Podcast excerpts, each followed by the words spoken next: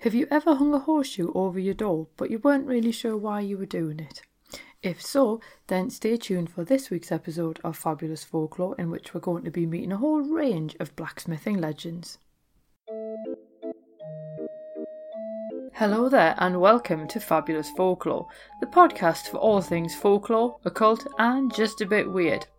I'm your host, Icy Sedgwick, blogger, fantasy author, and your guide into these rather mysterious realms.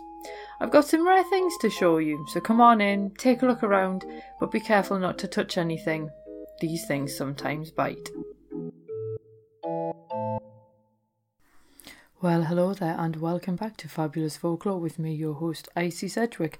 We are finally into May. Unfortunately, it's only the second and not but basically the date is going to be on Monday because then I could have said May the 4th be with you, but that's just me showing my geek credentials.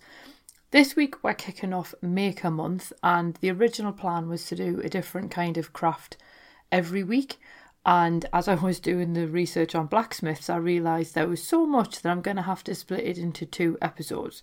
So, in this episode, we're going to have a look at blacksmith legends and folklore and things like that. But then next week, we'll have a look at the blacksmith gods. So, I thought it made sense to kind of separate them that way. And then we will be looking at things like spinning and weaving and so on. Remember, we do have five weeks in May, so that's five craft related episodes. If there is anything specific you'd like to learn more about the folklore of, please just let me know using one of the usual channels. There is quite a lot to get through though, so I'm just going to cut the introduction here and let's get on with this week's episode.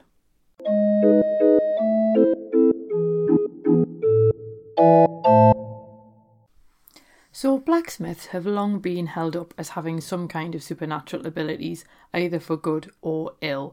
It's not really surprising if you ever actually watch a blacksmith at work. I'm quite lucky to know one, so, with the help of the witty smith in Sunderland, who I highly recommend once we're all allowed out to play again, with his help, I've been able to make both a candlestick and a magic wand, so I am aware of how both fiddly, hard, and time consuming the process can be, but it does look pretty magical when you watch someone taking a lump of metal, heating it up, and then turning it into something else. You can see where these associations might have come from. And in Ireland, smiths held such a high status that people even thought they had magic powers. Notice that I say smiths because the term does refer to metalwork and it then further breaks into specialisms like silversmiths, blacksmiths, or coppersmiths in the Middle Ages. But obviously, we're focusing on the blacksmith. And it does seem prudent to start with the oldest story about Smiths, and that is the tale of the Smith and the Devil. So, back in 2016, folklorist Sara Graça da Silva and anthropologist Jamshid Tehrani created a family tree and they were uncovering the origins of fairy tales. And there's a big long article which explains what the process actually was. And it's quite fascinating. The link is going to be in the show notes below because I don't want to waste time talking about that when we've got the stories to get into. So, for our purposes, this is where the tale of the Smith and the Devil came from. It was one of the 76 story motifs that they identified as part of their research and they could actually trace it all the way back to an oral tradition that actually emerged during the Bronze Age. Now, the story does vary in its detail, but at its heart, it deals with a smith who sells his soul in order to gain the knowledge to fuse objects together. Sometimes he sells it to the devil, sometimes it's a jinn, sometimes it's even death himself. In either way, the supernatural being upholds their end of the deal, but the blacksmith then tracks back on that particular deal and he then uses his newfound power on the devil or whoever the being is to weld him to the ground, which, you know, that that's thanks for you. But thus trapped, the devil then removes the soul taking part out of the deal, so the smith then ends up with all this amazing knowledge on how to craft objects. Now, this story actually appeared literally as The Smith and the Devil in the 1812 and 1815 versions of the children's and household tales collected by the Brothers Grimm. It did disappear from the 1822 edition, but that's not really important. What's important is why did this specific story have such longevity?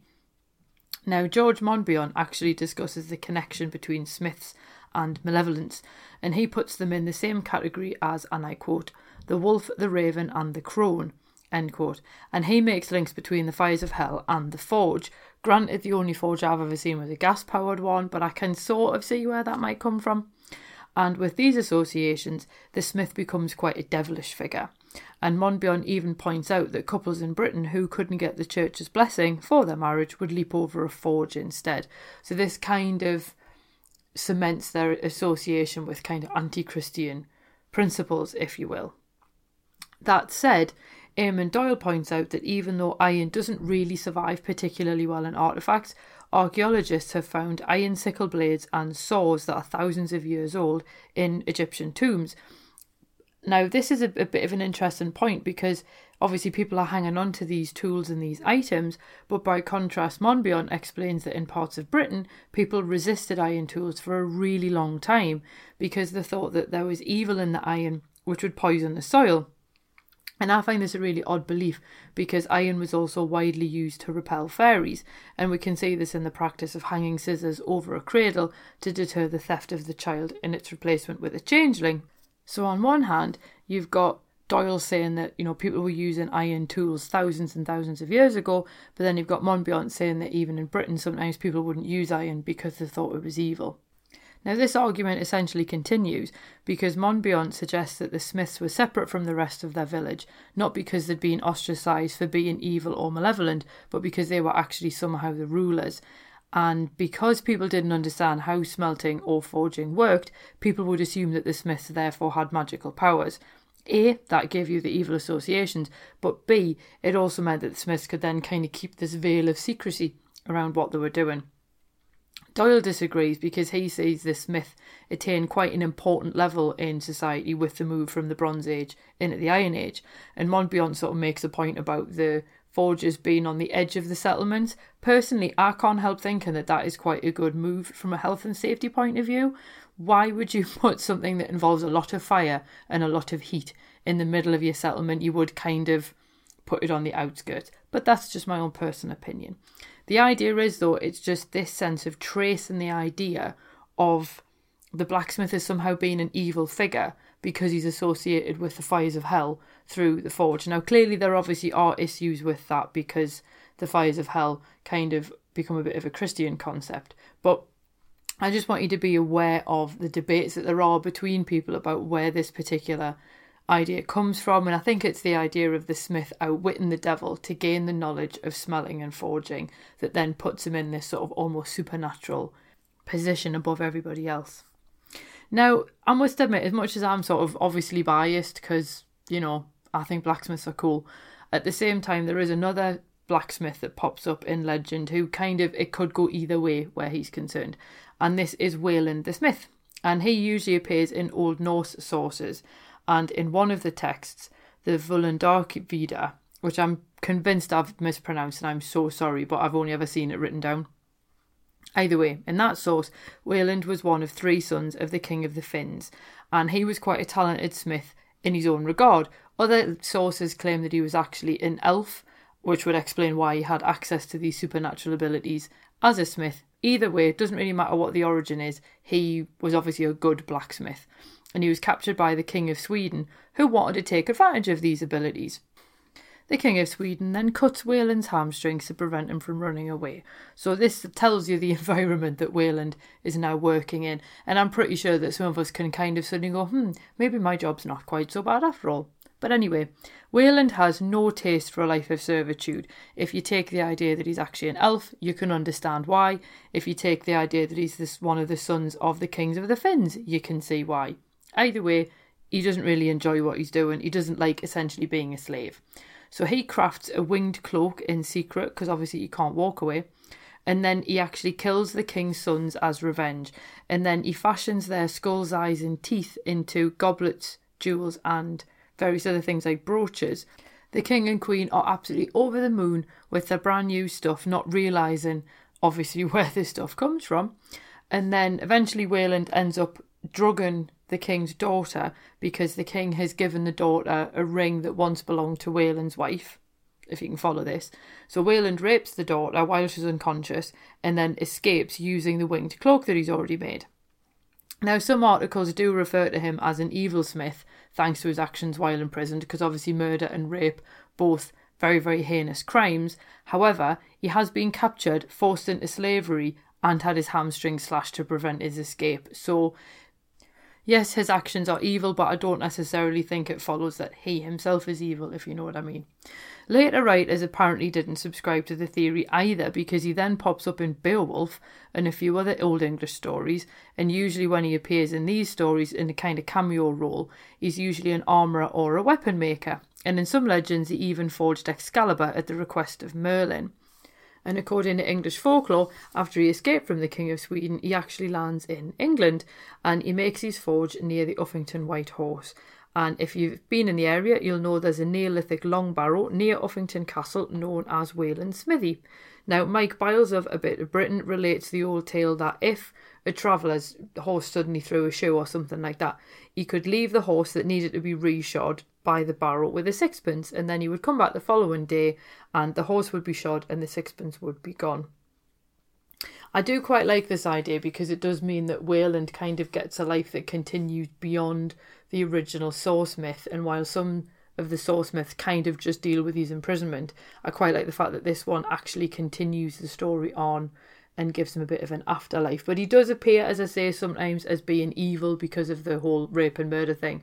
But then in other cases, he sort of he lives on in English folklore more as a smith and one who while yes requires payment for his time rendered obviously he, he will sort of help people out in almost kind of like an invisible kind of sense now we do have a very malicious blacksmith next called will the smith and he lurks in rural shropshire and he also according to Katharine Briggs is the reason behind the will o' the wisp and in in this particular version of the legend he's a very wicked blacksmith who's so evil that when he gets to the gates of heaven, St. Peter's like, There is no way you're coming in here.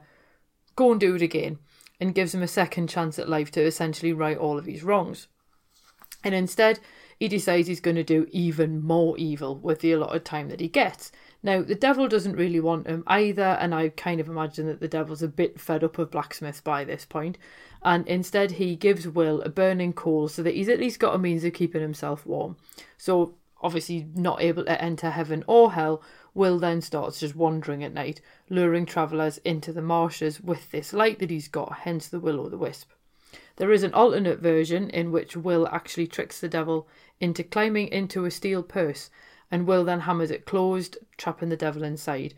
As you can imagine, the devil's like, you know what? No, you're not coming into hell. So Will is actually able to get into heaven after all because the devil won't take him. And then in a separate version, for some reason, the devil grants Will an extra life. I haven't been able to find out how or why. And rather than doing good with the extra time, Will does so much evil that again, even the devil won't take him. And again, he's left to wander between the worlds with just a burning coal for company. You may recognise this particular story not just from the Will o' the Wisp, but also the tale of Jack o' the Lantern, who goes on to become the Jack o' Lantern of popular Halloween tradition. And most of the Will o' the Wisp stories, and I am really tempted to do a whole episode on this. So do please let me know if you'd like a Will o' the Wisp episode. The stories kind of cross over with fairies and so on quite a, uh, quite a lot. Whereas this version, it really it requires the wicked and malicious side of the blacksmith for it to make sense. And we never actually learn what evil deeds even does, but they must be quite heinous if even the devil doesn't want them. Obviously, there are then links back to this original Smith and the Devil story, where Will then tricks the devil, particularly in the one where he hammers him into a steel purse. But it, the thing here, though, is it's the intention behind that. Will does this to avoid the fires of hell, not to learn the secrets of forging. So, while in most variations his trickery doesn't pay, Will does end up in this weird kind of liminal existence where he's not in heaven and he's not in hell because he's been so evil. So he's kind of the evil blacksmith who is eventually actually punished for that, unlike some of the other ones. But the thing is, though, trickery might not pay for Will, but it certainly does in our final story of this episode, and that's St. Dunstan. Now, St. Dunstan is the patron saint of blacksmiths, and his day is the 19th of May, so that's coming up. And I think when you hear this story, you will understand why he's the patron saint. And he's a blacksmith essentially in the story anyway. And he's working diligently in his forge, just cracking on, getting on with his work, and he attracts the attention of the devil. So Satan rocks up and takes the form of a beautiful maiden. and he attempts to tempt Dunstan away from his work. Now, Dunstan's so engrossed in what he's doing, he doesn't really look up, so the first thing that he sees is the figure's feet, and he notices that the maiden has cloven hooves, which obviously you wouldn't exactly expect to see at the end of a beautiful maiden's legs. So he recognizes the true identity of this visitor and he sends the devil away. Satan is not discouraged, so he then comes back as a wealthy man, again to try and tempt the blacksmith away from his work. And again, Dunstan spots the devil's cloven hooves, and this time he actually grabs the devil's nose with his tongs and won't let go. He even manages to nail horseshoes to the devil's hooves and won't remove them until the devil promises to leave blacksmiths alone. And again, I find this particularly interesting because if you think about the idea that you can repel fairies with iron, the fact that if you then hammered iron horseshoes to the feet of the devil, I imagine that would probably not be particularly pleasant for him. So obviously, it is quite a huge punishment that Dunstan then inflicts on the devil. And obviously, the devil, not enjoying this, then promises to leave blacksmiths alone. And I think this is why I kind of that makes me skeptical about the idea of people not wanting to use iron in case it poisons the soil because I think, well, why if you're then also using it to repel the devil? But anyway, St. Dunstan also extracts a promise from the devil that not only will he leave blacksmiths alone, he also won't bother anyone who hangs a horseshoe over their door. So it's a quite a, a, simple way to protect your home. Incidentally, if you are interested in weird folkloric ways to protect your home, I do have a free guide of five folkloric ways that you can protect your home, which you can sign up for in the link underneath this episode. I won't try and sell you anything either when you sign up. It's literally just I thought it was it was a fun read. So if you're interested in home protection in a folkloric style, then uh, please feel free to hang that out. But anyway, Thanks to St Dunstan, Smith's now basically had the diabolical secrets of smelting and forging, which he essentially extracts from the devil while he's got him pinned down with the horseshoes. And then ordinary people also had a means of protecting themselves from the devil with the horseshoes. So, as I say, it's kind of hardly surprising that St Dunstan is the patron saint of blacksmiths now. Now, in terms of whether blacksmiths are evil or not, I'm kind of inclined to go with the not, but as I say, I am personally biased, and I do think that the tale of St. Dunstan does kind of it fits with the Smith and the Devil stories in the sense of obviously the encounter between the two, but because he's he's tricking them in order to help save other people, I think again its its intention is often the key part of these stories as much as what people actually do. And I do, I do also quite like the idea of, of Wayland continuing to hang out next to Uffington Castle, shoeing people's horses if they leave their horse and their money behind. That's quite a nice idea as well. Now, as I say, I had been planning to do Blacksmith Gods as well in this episode, and obviously it was already getting quite big, so we're going to have a look at those separately next week. So obviously that is going to include the likes of Hephaestus, the Greek god, who is I think quite awesome and also often overlooked as well. So we'll have a look at him next week along with other tales from other traditions as well. I hope you enjoyed this week's episode and I do hope that you come back next week for part 2 on blacksmith gods and other than that I hope you have an absolutely fabulous week ahead and I'll see you next week. Cheerio.